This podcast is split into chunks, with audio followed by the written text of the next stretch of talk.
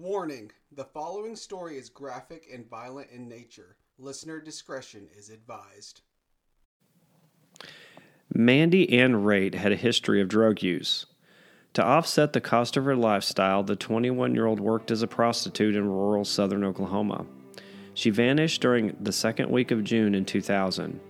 Her nude body was discovered June 17, 2000, in a creek just off Bethel Road near the town of Lawton in Comanche County, Oklahoma. Despite the fact she was nude and her jewelry was missing, authorities quickly ruled her death an accidental overdose. The story might have ended there, but during the next several years, more women, a lot of them prostitutes, would vanish in and around the Lawton area. Is there a modern day serial killer operating in the Lawton area of the Sooner State? I'm George Jared, and this is Diamond State Murder Board.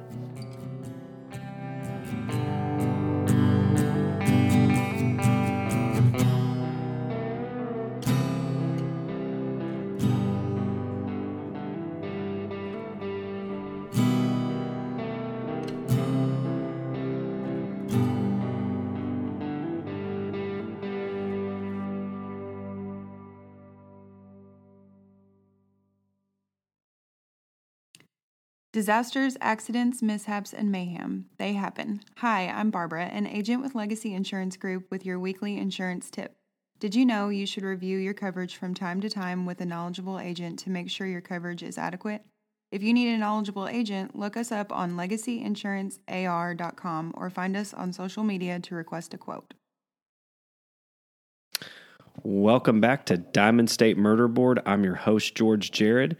I'm joined, as always, by our co host and producer, Andrew Brown. Andrew, how are you today? I am tired, George, but I'm doing good. And that's well, I know what you're tired from. We haven't uh, recorded an episode in a while, and I know that now let's get your adrenaline all pumped up and ready to go for a little bit of true crime today. I know that's your thing, right? That's right. I'm uh, I'm excited to talk to our guest today. I know that that's kind of jumping the gun on um, on our episode, but it's going to be a very interesting one and one that we both don't have a lot of experience in either of the cases, which is exciting. Yes, not no no no experience at all. I have never written about this case. In fact, I've only read a few little snippets and listened to a short podcast episode where it was mentioned a little bit. So, this is a new experience for us today here on Diamond State Murder Board. Now, before we dive into our episode and our special guest, that well, actually, we have two special guests today. Got a couple of updates we'd like to let you guys know. Um, first of all, Andrew, um, the crew from KRK in Little Rock came in uh, to town recently, and they interviewed us for a feature story they're going to be doing on our podcast. Yeah, it was really exciting to get to talk to people about that and to know that that there's a um, an audience out there, even in like the realm of news. Yeah, yeah, no kidding. I mean, it's uh, I have seen very few podcasts interviewed for uh, for television, so that's exciting for us, you know. And um, I think the premise of the the story was going to be about how um, you can create a successful podcast, and I think we've done that to this point. So. Um, had the crew in my house. Uh, Andrew was here. We did a series of interviews with them. They were here for a long time. And uh, the reporter, uh, Mitch, was excellent. Um, very good questioner, very uh, thought provoking for sure for um, us. Um, shout out to G Money for handling. oh yeah the, the producer yes yes G Money was the producer he uh, the cameraman producer he handled all those uh, duties very well and I think he uh, I I just have a suspicion they're going to put together a really great package that's going to come out in uh, February. Mm-hmm. And so uh, we'll let you know when that comes out. I'm sure everybody's wanting to see our ugly faces on some other format to get right, Andrew. That's right. You do have a face for podcasting for sure. Yeah, I have a face for print journalism. That's what I always tell people. now, before we um, before we move on to what we're going to talk about today, we have a couple of other um, updates and announcements. Uh, Andrew, I don't know if we've mentioned this yet or not, but Jennifer and I have been asked to speak at CrimeCon and later this year, we're going to speak on the uh, Deborah Sue Williamson case, the one that we've been profiling quite a bit her on Diamond State. And also, it's been profiled on Jen- the podcast that Jennifer hosts called Break the Case. And so we're we're going to go to Vegas. We're going to give a talk about Deborah Sue. What are the dates for that? Um, I believe it's the end of April, early May. I'm not sure the specific date we'll be speaking, but we'll probably give you more specific dates at a, at a later time. And I'd like to encourage anybody out there who's listening to this if you've never been to CrimeCon, uh, you know, Jennifer and I spoke last year about Rebecca Gould's murder case. You just get to connect with some some high profile people who are in that realm. A lot of the people you see on Netflix, a lot of the people you see on YouTube, a lot of the authors you read about, uh, a lot of the personalities you see on Dateline and 2020 and all those types of shows. They're all there and um, it's just a great experience. You know, um, I, would never been to one before last year when they held uh, Crime Con in Austin, and I was uh, pleasantly surprised how much I enjoyed it. To be honest with you, um, it, you meet a lot of great people, make a lot of good connections, and it's in Vegas this year, so can't go wrong in Vegas, right? Um, our secondly, uh, Andrew, we're about to launch a series of episodes on Crime HQ, which is a partner to Crime Con. We're going to do about six or seven live stream shows, um, and each show will be around some aspect of Debbie's case. We're going to bring in um, Liz, you know, Debbie's sister. We'll probably try to bring in Doug, and we're going to bring in uh, Jeff Schaefer and some other people. We're going to do these. I think they're tentatively scheduled to be done on Tuesdays. Are they are they live stream video or live stream uh, audio? It's going to be video. Okay, cool. It's going to be video, and um, what'll happen is we're going to do these shows. Uh, you know, if you're you have to, to to see them, you have to join um, Crime HQ. You have to subscribe to that. Now, it's not it's a minimal fee. I'm not sure exactly how much it is, but it's not much and it will only give you access to that show or other shows they decide to do. It'll give you access to other materials that they produce in the true crime sphere. You know, they have a lot of stories that I mean, every day I get an email with some link to some story to something going on. So if you're into true crime, it's a really good way. It's a good hub for you to be a part of so that you can know exactly what's going on in the true crime world. And so kind of the premises with the shows we're doing on Debbie's case is we're going to we're going to step people right to the point of where the case is at when we get to crime con so it's going to kind of be like a lead up or build up to that so if you guys would would like that it's, it's another medium you know obviously if you're listening to a podcast now you like that medium but um, if there's another one check that out thirdly i'd like to encourage everyone to watch our case breakers youtube show Episodes are relatively short and give you updates and other information about cases that are being followed by members of our Casebreakers team. Of course, you know, Jennifer and I are part of the Zodiac team um, on the Casebreakers. We made a little news a month or so ago. We identified the possible Zodiac, a man by the name of Gary Poste. So hopefully, uh, we'll have some updates on that case very soon, Andrew. Now, I know a lot of people out there have been paying attention to the news, and um, you know, obviously, in a couple cases we follow here at Diamond State religiously, the West Memphis Three case had a big update on that a couple of weeks ago. Apparently, you know, at first, uh, Damien Echols' attorneys were told that a fire had destroyed all of the evidence in their case, which turned out to be a lie. And then, um, so when that lie was was found out to not be the truth, uh, they came up with another story the authorities did about how the evidence had been lost or misplaced or destroyed. Well, apparently that wasn't true either. Um, not too long ago, Dame, uh, a judge had ordered that the evidence be presented within a 30 day period, or else there would be ramifications. And magically, when they uh, Damien Echols' attorneys went to the West Memphis um, Police Department, walked in the doors, went into the evidence locker, and in this room in this evidence holding room. They walk in, and right there was all the evidence tagged, booked, dated, just like it had been uh, tagged, booked, and dated from the last day of the last trial in 1994. And within a few minutes of them finding, or maybe an hour or two with them finding this evidence, the police chief in West Memphis resigned. So the good thing about this is, Andrew, with this new M-Vac DNA testing, whoever touched those clothes and took those clothes off those kids, it's very possible that they have left their DNA on those clothes. And now we have the technology to um, extract that DNA from that clothing. And we might finally get to the bottom of one of the most mysterious murder cases in modern U.S. history. You know, somebody asked me, Andrew, they said, um, so what happens if uh, Damien Echols, Jason Baldwin, or Jesse Misskelley Jr.'s DNA is found on those clothes? And I said, well, then nothing will happen because they've already been convicted of the crime and they've already spent nearly two decades in prison. Now, what happens if someone else's DNA is found all over those clothes? That's the interesting question. And of course, Andrew, you know, if I'm a, if I was a betting man, which I'm really not, I'm not much of a gambler, but if I were, I would probably bet that someone else's DNA will be found on those clothes in great quantities, probably. Yeah, for sure. Is there a time frame when they're looking at doing that, or is it still pretty much a slow pace? It's it's it's slow by our modern standards of you know Right. of being impetuous. You know, we just want what we want when we want it now. yeah, for sure. Uh, You know, I would suspect that within a few months we may have some answers. Hopefully, Okay. and um, so hopefully they'll expedite that uh, those getting that evidence to the lab to get it tested. Uh, another small update: Rebecca Gould. In the Rebecca Gould case, William Miller, the man who has been charged with her heinous murder, he will be in court. He is scheduled to be in court on January nineteenth, and um, it's uh, you know Andrew, a lot of these court hearings are just a slog. There's no other way to say it.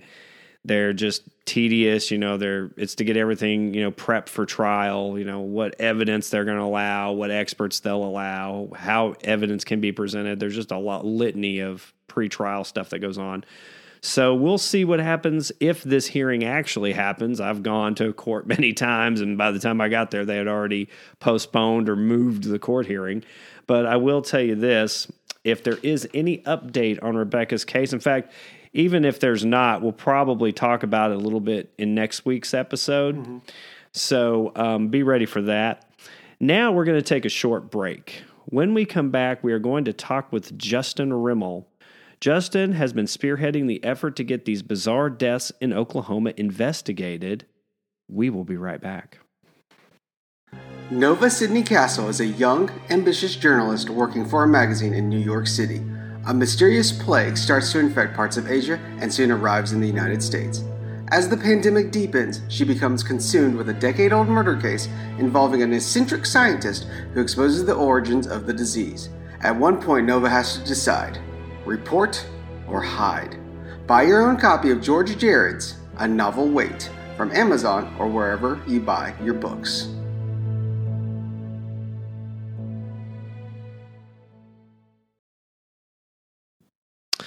Welcome back to Diamond State Murder Board. I'm your host, George Jared. Andrew's still in studio with us, and we have two special guests today. One is a familiar uh, voice for everybody here, and probably a familiar face. I'm sure you guys follow us on social media, and that is our dear friend, Jennifer Bucholtz. Jennifer, how are you doing today? I'm good. Thanks for having me back. Excellent. Yeah, I know it was really torturous to bring you back on. I'm sure it was. like pulling teeth. yeah, no kidding. And um, we're joined by a special guest today, uh, Justin Rimmel. Uh, Do you pronounce your last name Rimmel, Justin? Yep. Excellent. And Justin, you are connected. I I guess. How how would you identify yourself in this space? What what would be your title? Uh, I don't know. Podcaster and curious person. I don't know. Just trying to, when it comes to unsolved cases, definitely just trying to, trying to help, you know, victims, families, and stuff like that. That's about it, man. Pretty simple, really. Excellent. And Justin, what is the name of your podcast? I have uh, a few of them. The main one that we're going to be, I believe, talking about today is the Sweetie Anna Project, and uh, it's uh, the, basically it's in its second season, and what we try to do is concentrate on a certain aspect of cases that are related each season. First season was the Jennings Eight. This season is uh, some unknown cases out of Lawton, Oklahoma. Excellent. And what we'll do for everybody listening is in the show notes, we will include a link to that podcast and other podcasts that Justin produces and hosts. So, Justin, let's get into this a little bit. Um, it's kind of fascinating to me. So, it starts off with the murder, or not murder, it just starts off with the death of Mandy Ann Raitt. And Yeah. in our open, we talked about it. She was found on June 17th, 2000, in a creek just off Bethel Road. Yeah, and she was actually not the first. The uh, first one started in '99. Um, the way those were organized on the list, sorry to interrupt you, um, is from the time they went missing. So, like the first body was actually Jane Marie Chafton back in '99, and then Cassandra Lee Ramsey, and then so on and so forth. Oh wow! So let's let's kind of set the scene, and by what I mean by that is, where is Lawton, Oklahoma? Lawton is roughly an hour almost directly south and a little bit west of Oklahoma City, Oklahoma. It's a population of about 100,000 people, give or take, and uh, it's a military town. Fort Sill is right there as well. Um, so, yeah, it's a pretty populous area, but it is known by truck drivers who travel from Oklahoma City down to Texas. They go right through Lawton. Um, it's known for, unfortunately, the sex work and drug trade, uh, mainly involving truck drivers. Gotcha. Um, and just to kind of get everybody oriented, um, it's an hour south, uh, roughly south and west of Oklahoma City. It's also um, just north of Wichita Falls across the border in Texas, correct? Yes, correct. Okay. So it's a major thoroughfare. So, what got you interested in these? And we've kind of set the scene already.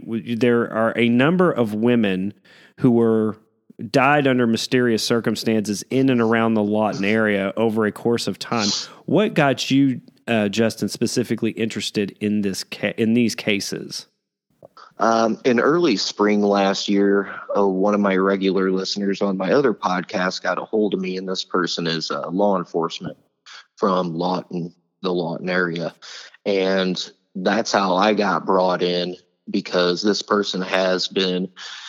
Uh, I don't looking. I don't want to say investigating because they're technically not on any of the cases, but because of their involvement in the area, they've been looking into them since they started happening. So I got brought in basically to report on all these cases and try to formulate some kind of I don't know productive theory. And I mean, back in 2004, the the cases, the first main six cases were profiled.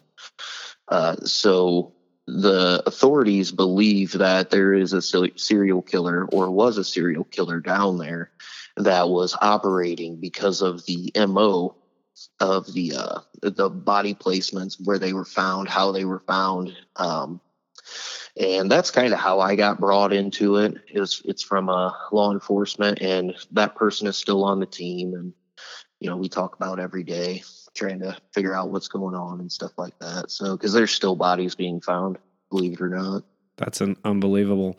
And so yeah. so six of them were profiled meaning that they were part they fit a certain profile but there were there are a lot more bodies than that that have been found in this area how many bodies do you guys estimate as of right now uh, how many what's Probably, the estimate well for sure we we believe and also authorities from four different states around that area uh, believe that 12 are actually connected in total uh, because there were some ladies who were taken from Lawton or the Oklahoma City area that were dumped in other states.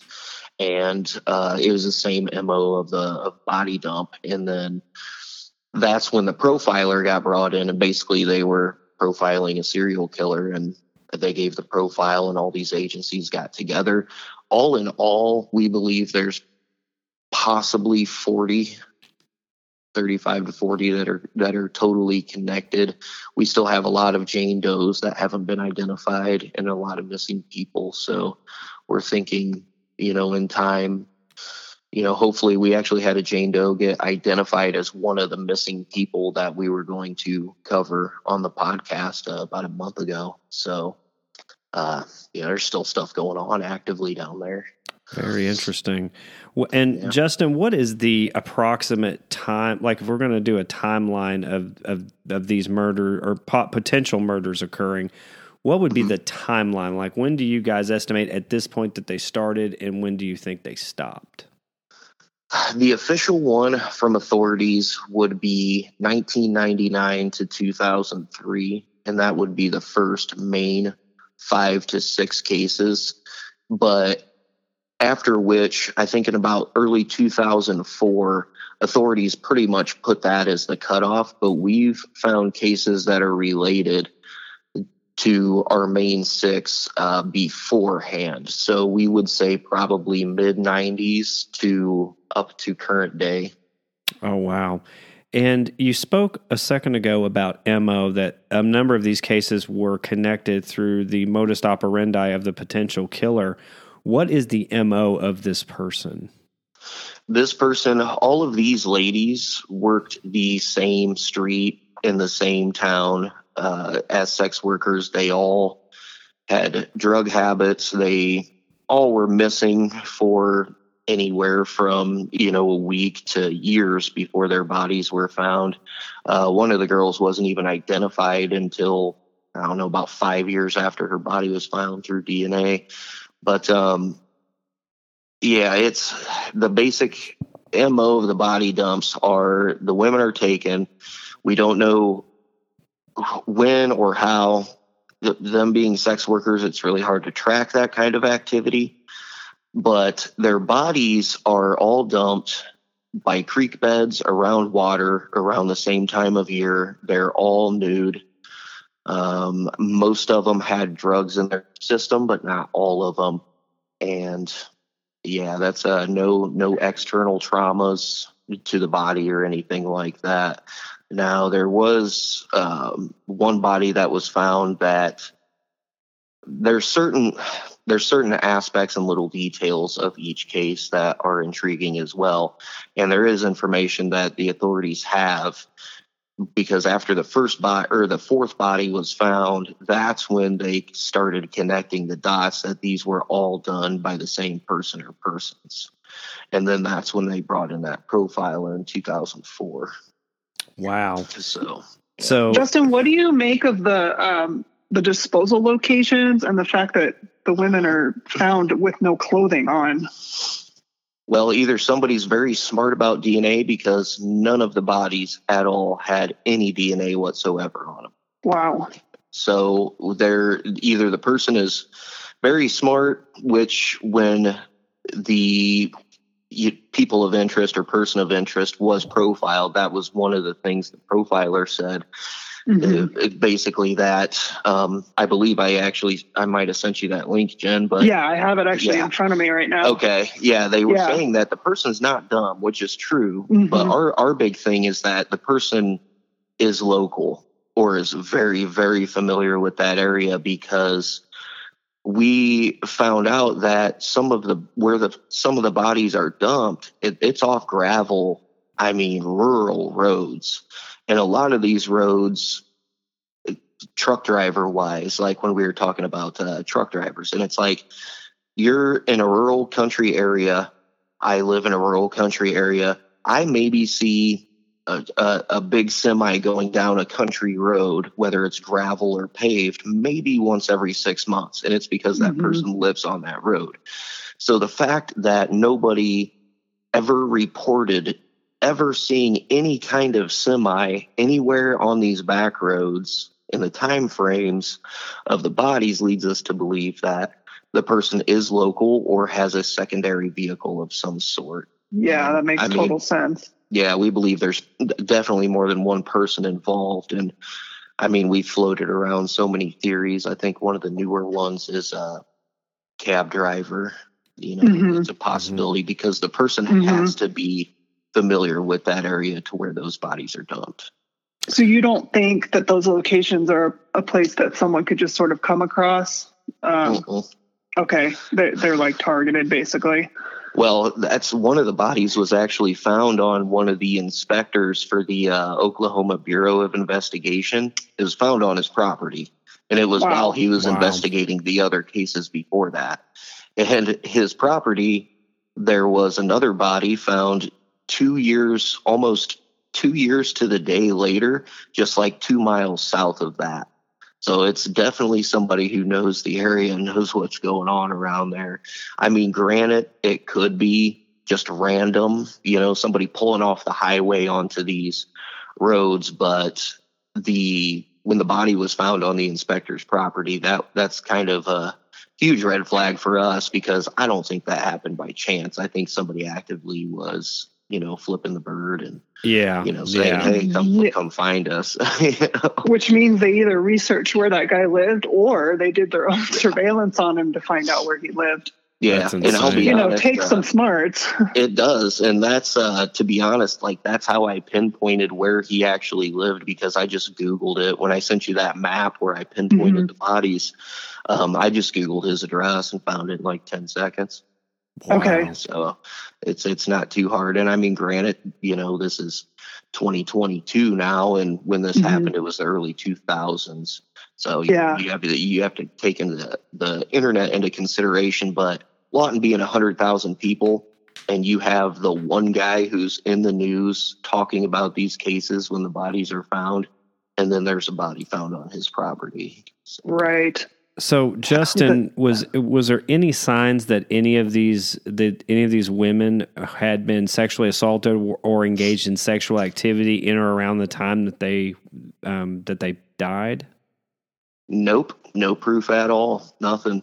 Um, I mean, them being sex workers, obviously, there's probably a good chance that they were, given the fact that they were also found nude, because that would raise the question what happened before, you know, their bodies were dumped, and some of them were missing for for a while.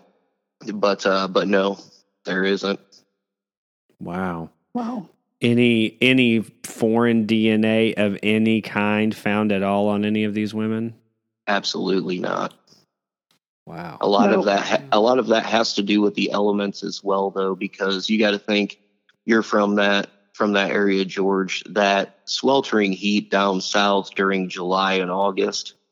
Uh, you, you know, you put a body outside in the elements by a body of water or in a body of water. There's probably not going to be much left after 48 hours. hmm You're not going to find much on there Right. Wow. and we don't we don't and we we personally don't think that that's by chance we think that person purposely dumped those bodies because there were some ladies who were missing for a while before their bodies were dumped in the middle of summer and uh, they're always by bodies of water or in bodies of water and they're very small uh, like creek beds and stuff like that Mhm. usually under a bridge or by a bridge Yeah, you're going to have more insect and predator activity in those Yep. areas, absolutely no doubt, just because insects and any kind of predators need water. So, yep yeah, that may have been a very conscious decision, like you said. yeah Was there any uh, like evidence? I mean, other than DNA, any type of evidence that might indicate as to who uh, might have committed these potential crimes? I mean, is there any bit of evidence that you guys have to work off of? Uh, there's really not much, and that's the hard part about it. And that's why we we know that for a fact that authorities do have information that they haven't released to the public. So what what they have found is you know de- definitely different than what you can find publicly. But uh, we do have one of the bodies. Um, I believe it was Ramsey. She was found south, almost almost in Texas. And uh, if you notice too, all of these bodies are dumped either across county lines or in a different um, law enforcement jurisdiction. So they're all missing from one area, one street. They all knew each other. Um, Cassandra Lee Ramsey is an interesting one because after the first body was found, she was actually trying to leave Lawton and get out of town because she believed that she was going to be targeted. And within, I believe it was two or three days of that, she wound up missing and they found her two counties south. Uh, I believe it was Stephens County is where she was found almost on the Texas, like right on the Texas line. And uh, the the odd part about that is uh, as I know from my law enforcement contact down there, these jurisdictions do not work well together. They're getting better at that, but Mhm. at the time, they did not share information. They did not work together at all. So it was basically, I don't want to say an ego thing, but I mean, there's a good chance that had a lot to do with it. And so a lot of this information unfortunately didn't get passed back and forth. But Cassandra Lee Ramsey was found. She was out in the elements for an extremely long time. But when she was found, there was an earring that she had lost like six months before she uh, was found dead, and the earring was actually found on her body, like almost placed. And you got to think uh, we tracked the weather from then, and they had so much rain down there, and her body was found nude in a creek mm-hmm. bed, partially in water. But yet, that earring that she had been missing for six months was found on her body. So there's little things like that. Um, obviously, you know, truck drivers are a huge, huge theory in here, especially John, dude named John Robert Williams, who uh, he's doing life right now in a, uh, another state for another murder. But he bragged about killing 30 sex workers through three states. But when authorities went to question him about any of the Lawton murders, he had no information. So we are thinking he was just you know, talking crap and trying to brag himself up a little bit, you know, like sociopaths do.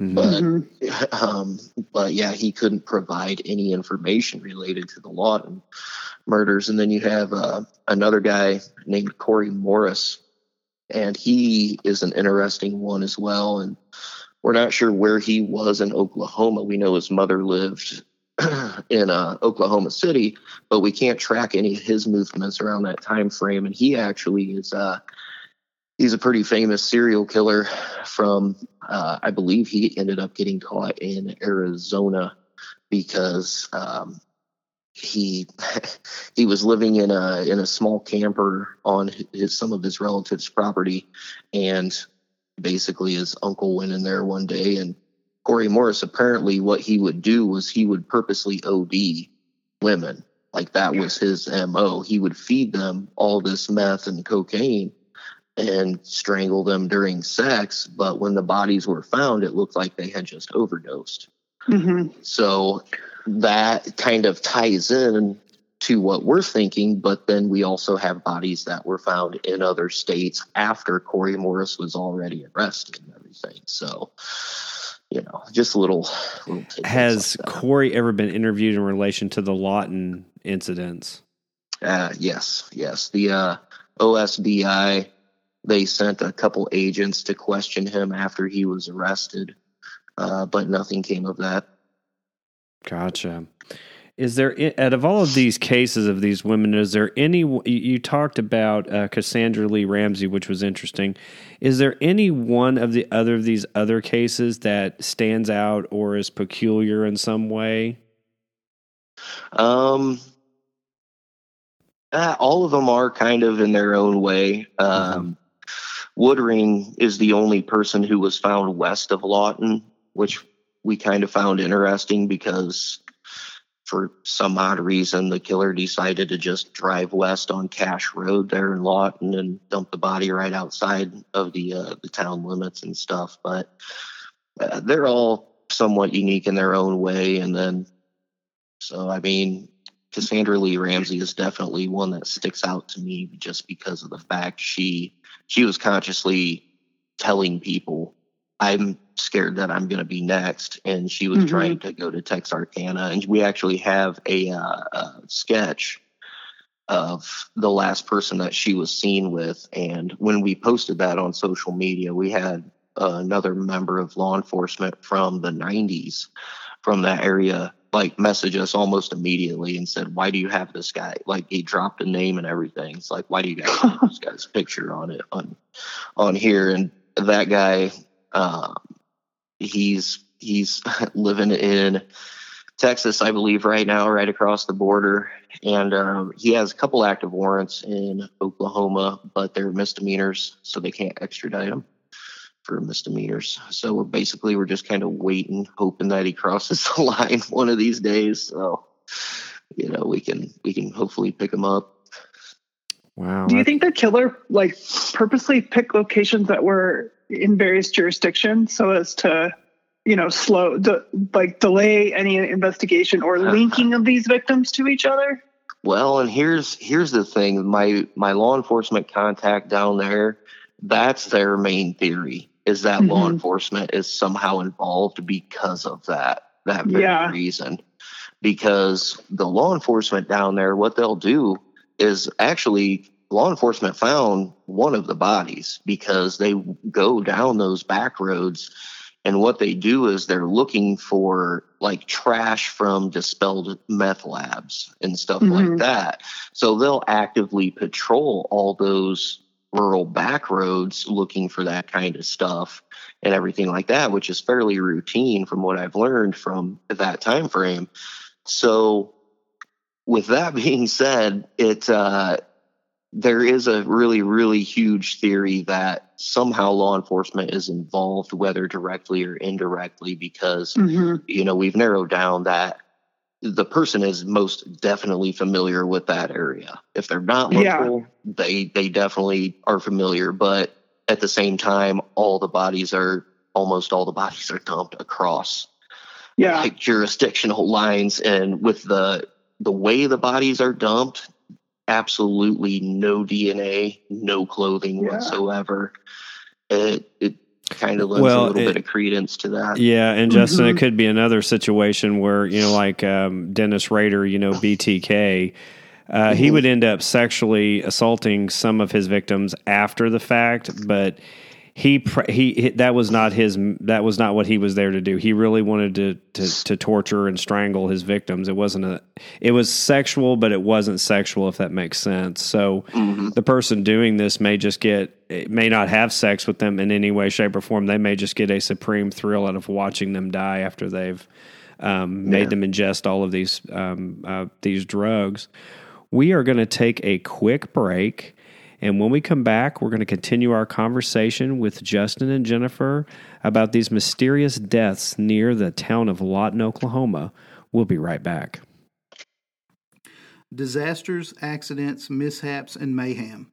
They happen. Hi, I'm Brian, an agent with Legacy Insurance Group with a tip for you. Save your insurance info and agent's number in your phone right now. It's a bonus if they accept text like we do. Look us up on legacyinsurancear.com or find us on social media to request a quote.